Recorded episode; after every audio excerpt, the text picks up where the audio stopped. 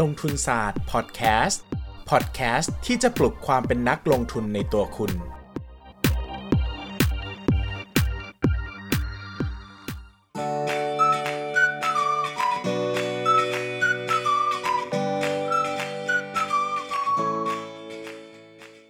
สวัสดีครับ กลับมาพบกันอีกแล้วนะครับสำหรับลงทุนศาสตร์พอดแคสต์พอดแคสต์ที่จะปลุกความเป็นนักลงทุนในตัวคุณนะครับ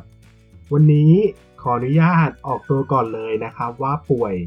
หนักพอสมควรนะครับเป็นไข้หวัดใหญ่นะครับ ดังนั้นเสียงวันนี้คุณภาพอาจจะดรอปลงสักนิดนึงนะครับ ยังไงก็ขออภัยด้วยนะครับ ถ้ามีเสียงหายใจถี่หน่อยอะไรเงี้ยนะครับ หรือว่ามีเสียงไอติดไปบ้างนะครับ ก็พยายามจะไม่ขาดนะครับ พยายามจะส่ง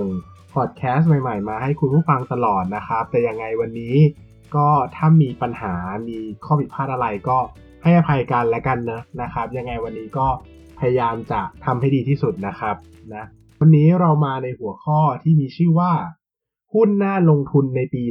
2020 นะครับ หลังจากที่ฟังคุณกวีชูกิจเกษม แล้วก็ฟังดรนิเวศเหมวชิรวรากรนะครับ ที่ผมสรุปไปใน 2 EP ที่แล้วนะครับ อันนั้นจะเป็นสำหรับปลายปี 2019ถึง2020 เหมือนกันนี่แหละนะครับ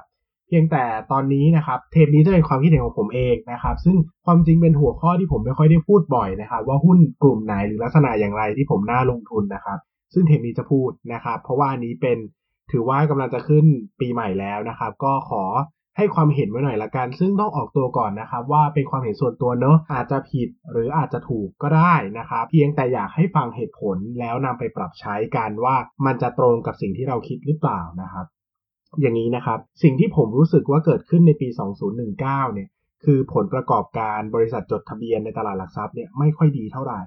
นะครับ ดูจากปัจจัยหลาย ๆ อย่างแล้วนะครับ จะเห็นว่ากำไรไม่ค่อยเติบโตนะครับ โดยเฉพาะหุ้นกลุ่มที่เป็นหุ้นขนาดเล็กและหุ้นขนาดกลางนะครับ ผมว่าอันนี้ชัดเจนมาก หุ้นที่เป็นหุ้นเติบโตหรือหุ้นโกรทตัวหลัก ๆ ตัวดัง ๆ ในประเทศไทยนี่ปีนี้เละหมดนะครับ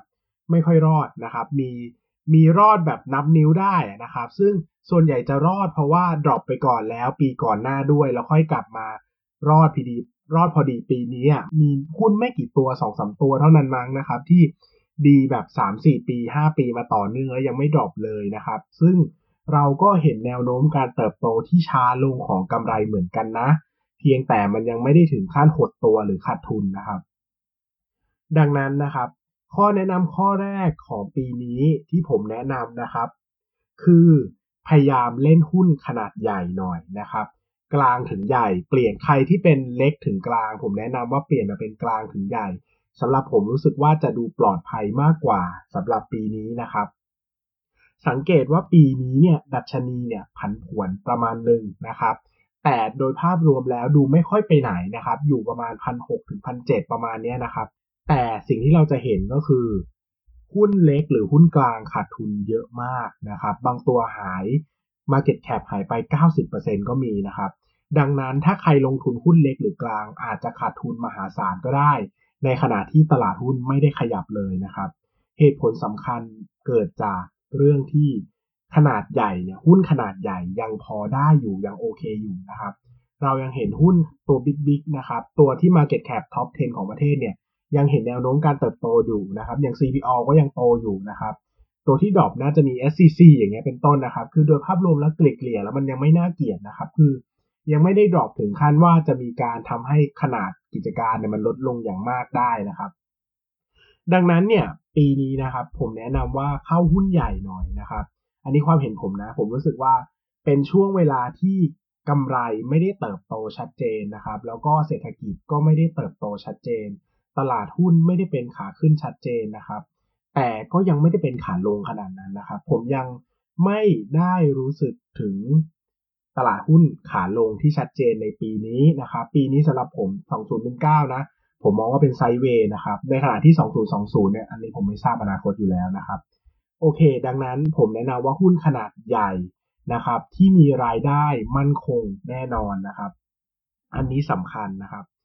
หลายคนเนี่ย หนีจาก domestic play ไปเล่น global play นะครับ คือหนีจากหุ้นที่อ้างอิงกับการใช้จ่ายการบริโภคในประเทศสูงๆ ไปเล่นหุ้นที่เป็น global play หรือระดับโลกนะครับ ก็คือเน้นอ้างอิงกลุ่มโภคภัณฑ์หรือว่ารายได้จากต่างประเทศเป็นหลักนะครับ ซึ่งถามว่าผิดไหมผมบอกว่าไม่ผิดนะครับ ความจริงเนี่ยผมแนะนำว่าใครทำได้ก็ทำก็ดีนะครับ เพราะว่าเราจะเห็นว่าช่วงปีนี้นะครับ การบริโภคในประเทศของเราเนี่ยมันไม่ได้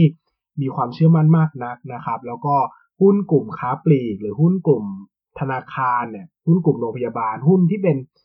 หุ้นที่เป็นหุ้นของกลุ่มบริโภคในประเทศหลักๆ ก็ไม่ได้ perform มากนักในปีนี้นะครับ หุ้น global pay หลายตัวจึงขึ้นมาโดดเด่น แล้วก็มีแนวโน้มให้น่าลงทุนมากขึ้นนะครับ เพียงแต่ประเด็นอย่างนี้นะครับ หุ้น global pay ส่วนใหญ่เนี่ยมันเล่นยากนะครับ เนื่องจากมันเป็นหุ้นกลุ่มที่เรียกว่าต้องใช้ความสามารถในการติดตามสูงนะครับ ไม่ว่าจะต้องติดตาม ผลประกอบการที่เกี่ยวข้องกับต่างประเทศเยอะ หรือว่าจะติดตามเกี่ยวกับราคาโภคภัณฑ์ก็ตามนะครับทำให้กลุ่ม global pay เนี่ยถึงแม้ว่าจะรู้ว่าถึงเวลาที่ต้องเล่นแล้ว แต่หลายคนก็ไม่ได้สามารถเล่นได้แบบง่าย ๆ ขนาดนั้นนะครับ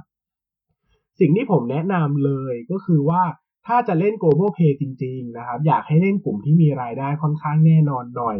นะครับ อยู่ในกลุ่มธุรกิจที่ไม่ได้ผันผวนมากนะครับ ยกตัวอย่างเช่น กลุ่มโรงแรม กลุ่มขนส่ง กลุ่ม พลังงานอะไรพวกนี้ที่มันไม่ได้อ้างอิงกับราคาโภคภัณฑ์เยอะ ผมว่ายังพอไหวนะครับ ติดตามไม่ยากมาก แต่ถ้าใครติดตามได้ผมโอเค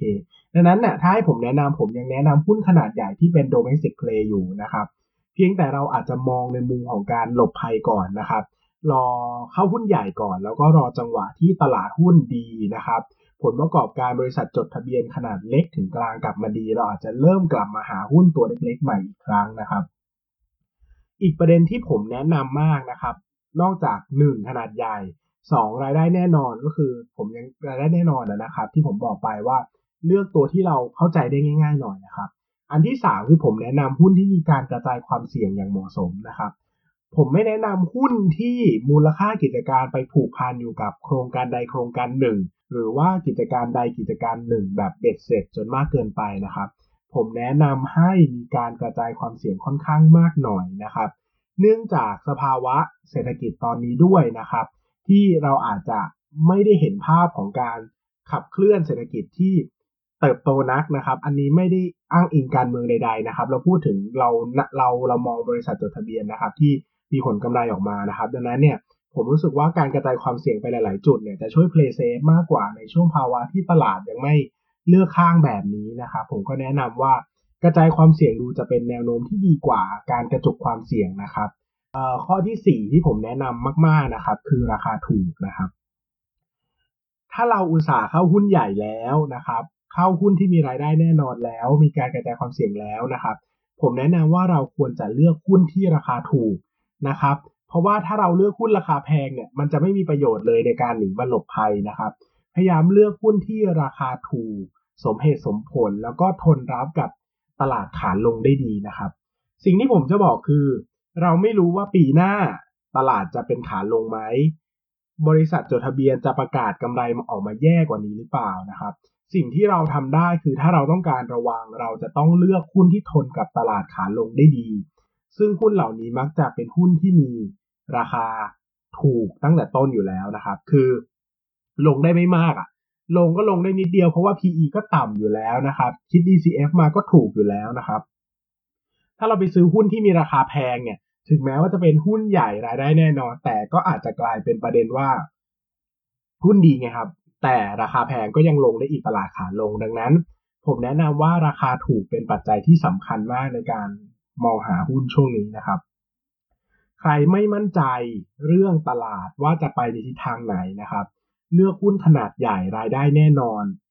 ราคาถูกไว้ผมว่าช่วยได้เยอะนะครับ แล้วก็พิสูจน์มาหลายครั้งแล้วในตลาดขาลงว่า ราคาถูกนี่เป็นตัว save port จริง ๆ นะครับ ถ้า PE มันต่ำจนไม่รู้จะต่ำยังไงแล้ว แล้วเป็นหุ้นใหญ่คือหุ้นเล็กกับบางทีมันคาดการณ์ไม่ได้มันมีเรื่องของสภาพคล่องนะครับ มีเรื่องของความไม่แน่นอนของธุรกิจเกี่ยวข้องเยอะครับเพียงแต่ถ้าเป็นหุ้นใหญ่เนี่ยผมว่าค่อนข้างจะ play safe มาก เพราะว่ามันราคาถูกอยู่แล้วนะครับ แล้วกองทุนเลยพวกนี้ครับเขาก็จะมี โลจิกหรือมีตรรกะในการซื้อหุ้นประมาณหนึ่งเขาก็จะไม่ค่อยเทขายหุ้นถูกๆออกมานะครับ ข้อสุดท้ายเป็นข้อแนะนำเป็น optional เป็นทางเลือกนะครับ ถ้าทำได้แนะนำให้ทำนะครับ ถ้าทำไม่ได้ไม่เป็นไรนะครับ ข้อนี้ก็คือผมแนะนำให้ลงทุนในหุ้นต่างประเทศบ้าง หรือเริ่มต้นศึกษาบ้างก็ดีนะครับ ในช่วงที่ผลประกอบการของบริษัทจดทะเบียนในประเทศไทยไม่ไปไหนนะครับ ดูแล้วยังไม่เห็นบริษัท ตัวไหนที่มีแนวโน้มที่จะเติบโตดีๆนะครับ ผมว่าการย้ายไปลงทุนในหุ้นต่างประเทศเนี่ยช่วยได้มากนะครับ เพราะว่าเราสามารถหาประเทศที่มีการเติบโตของ GDP สูงสูงมีการเติบโตของชนชั้นกลางสูงสูงนะครับ มีการขยายกิจการดีๆนะครับ แล้วก็ยังมีธุรกิจที่มีการเติบโตสูงสูงให้เราเลือกได้นะครับ ซึ่งอันนี้ผมแล้วแต่ประเทศเลยนะครับ ผมไม่ได้ fix ว่าจะต้องเป็นประเทศไหนจะไปลง อเมริกา จีน เวียดนาม ฟิลิปปินส์อินโดนีเซีย เกาหลี ญี่ปุ่น อะไรก็ได้นะครับ ขออย่างเดียวคือศึกษาให้รู้จริงนะครับ แล้วก็เลือกในบริษัทที่มันมีข้อดีเหนือกว่าบริษัทในไทยอย่างชัดเจนนะครับ ไม่เอาแบบใกล้เคียงกัน เพราะว่าใกล้เคียงกันจะกลายเป็นว่า แล้วเราจะไปลงทุนที่ต่างประเทศทำไมถูกต้องไหมครับ เลือกที่มันดีกว่าอย่างเห็นได้ชัด โอเค คุณภาพดีกว่า การเติบโตดีกว่า valuation ถูกกว่า แบบนี้ผมว่าเหมาะสมที่จะไป แต่ถ้าไปแล้วหาไม่เจอครับ ไปแล้วก็ขนส่งก็ไม่ได้ดีกว่า AOT หรือว่าค้าปลีกไม่ได้ดีกว่า CPO หรือโรงพยาบาลไม่ได้ดีกว่า BDMS แบบนี้ผมว่าอาจจะต้องกลับมาดู 2 ประเด็นคือ 1. เราหาหุ้นต่างประเทศได้เยอะพอแล้วหรือยังนะครับ มีหุ้นในบาสเกต มีหุ้นในตะกร้ามากพอแล้วหรือยังนะครับ หรือว่า 2. เอ้ย หรือตลาดหุ้นไทยมันก็ดีจริง ๆ แต่เราอาจจะมองข้ามเป็น bias anti home bias ก็ได้นะครับ แบบนี้ก็ต้องกลับมาคิดนะครับ แต่ส่วนตัวผมก็ยังมองว่าหุ้นต่างประเทศดีๆ ยังมีอีกเยอะนะครับ แล้วก็ผมก็มีการลงทุนต่างประเทศเยอะด้วยนะครับ ปี 2019 เป็นปีที่หุ้นต่างประเทศช่วยผมไว้มากๆนะครับ เนื่องจากตลาดหุ้นไทยนะครับ ไม่ไปไหนนะครับ พอร์ตการลงทุนไทยก็ไม่ perform นะครับ ติดลบด้วยนะครับ เพียงแต่สิ่งที่ได้กลับมาคือหุ้นต่างประเทศเติบโตดีมากนะครับ ก็พอมาถัวพอร์ตให้ออกมาก็ยังโอเคอยู่นะครับ ดังนั้นก็อย่า fix ตัวเองมากเกินไปว่าต้องอยู่กับตลาดหุ้นไทยตลอดเวลานะครับ หรือว่าไม่ไว้ใจตลาดหุ้น ไม่ไว้ใจหุ้นต่างประเทศก็ถอยออกมาลองดูกองทุนรวมอสังหาริมทรัพย์ หรือว่ากองทุนรวมตราสารหนี้ผมว่าในสถานการณ์แบบนี้ไม่ได้น่าเกลียด นะครับที่จะ play safe ไปบ้าง อาจจะมีการ asset allocation หน่อยนะครับ มีการปรับพอร์ตการลงทุนหน่อยให้มันมีความเหมาะสมนะครับ ผมรู้สึกว่านักลงทุนหุ้นทุกคนคงคิดเหมือนกันแหละนะครับ ว่าตลาดหุ้นตอนนี้มันไซด์เวย์นะครับ มันไม่ได้เลือกข้างชัดเจนว่าจะขึ้นหรือจะลง แต่ถ้าจะเลือกผมเชื่อว่าถ้าเอาทำโพกันนะ ผมว่าคนส่วนใหญ่เชื่อว่ามันจะไปในทางลงมากกว่านะครับ เพราะดูจากกำไรของบริษัทจดทะเบียนแล้วเนี่ยมันไม่ได้ดีอย่างเห็นได้ชัดนะครับ พอมันไม่ได้ดีเนี่ยการที่ PE จะยืนค้ำไว้สูงๆเนี่ยผมว่ายากนะครับ ดังนั้นตอนนี้เราอาจจะต้องกลับมาเวทชั่งน้ำหนักตัวเองหน่อยว่าปี 2020 เนี่ยเราจะรับมืออย่างไรในสภาวะที่ตลาดไม่แน่นอน ซึ่งต้องย้ำนะครับว่าตลาดเนี่ยมันไม่ได้นอนมันไม่แน่นอนมาหลายปีแล้วนะครับเพียงแต่บางปีมันก็ไม่แน่นอนแล้วมันก็ขึ้นนะครับบางปีมันไม่แน่นอนแล้วมันก็ลงนะครับ แต่ผมรู้สึกว่า ผมไม่ค่อยสนใจจิตวิทยาตลาดเป็นหลักนะครับ ผมสนใจกำไรของบริษัทจดทะเบียนเป็นหลักนะครับซึ่งผมรู้สึกว่าปี 2019 นี่กำไรบริษัทจดทะเบียนไม่ดีนะครับ โดยเฉพาะหุ้นกลางเล็กเนี่ยชัดมากนะครับ ดังนั้นปีหน้าถ้าถามผมผมมีการปรับแผนเยอะนะครับ โดยเฉพาะ การเวทน้ำหนักเรื่องการลงทุนหุ้นต่างประเทศเพิ่มมากขึ้นนะครับ หรือว่าการ asset allocation เอาเงินบางส่วนนะครับ ย้ายไปอยู่ในหุ้นใหญ่นะครับ หุ้นรายได้แน่นอนราคาถูกซึ่งปกติผมจะไม่ค่อยลงทุนในหุ้นกลุ่มนี้นะครับ ผมจะชอบลงทุนในหุ้นเล็กถึงกลางนะครับ ประมาณนี้นะครับ วันนี้น่าจะได้คอนเซ็ปต์นะครับ สรุปสั้นๆ ก็คือ ผมยังมองว่าปีหน้าเป็นปีที่มีความไม่แน่นอนสูงนะครับ แนะนำว่าถ้าเป็นไปได้ก็อาจจะมีการ เลือกหุ้นที่มีความมั่นคงสูงๆขนาดใหญ่ราคาถูกไว้นะครับแต่ถ้าเมื่อไหร่ตลาดดูกลับมาเป็นขาขึ้นกำไรบริษัทจดทะเบียนเริ่มกลับมาโดดเด่นอีกครั้ง สามารถสวิตสวิตเข้าหุ้นเล็กหรือกลางที่คุณชอบได้เลยนะครับ อันนี้เป็นมุมมองการปรับพอร์ตปีหน้าของผมนะครับ ใครชอบไม่ชอบอย่างไรนะครับ อย่าเชื่อเลยเมื่อฟังจบ ผมแนะนำว่าให้ลองกลับไปคิดทบทวนว่า มันเป็นไปได้ไหมเหมาะสมไหมกับแนวทางการลงทุนของเรานะครับ เราจะได้เลือกพอร์ตที่เป็นตัวเราจริง ๆนะครับ ก็วันนี้ก็น่าจะมีเรื่องราวที่มาเล่าให้ฟังประมาณนี้นะครับ ซึ่งผมคิดว่า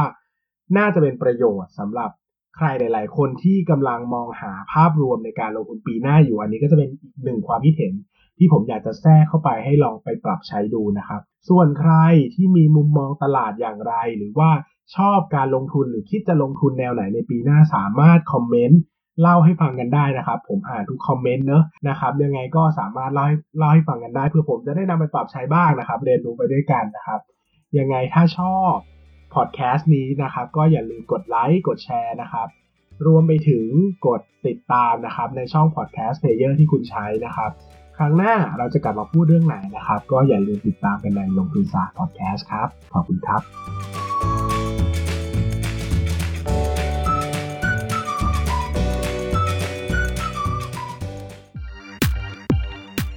อย่าลืมกดติดตามลงทุนศาสตร์ในช่องทางพอดแคสต์เพลเยอร์ที่คุณใช้ แล้วกลับมาปลุกความเป็นนักลงทุนกันใหม่ในลงทุนศาสตร์พอดแคสต์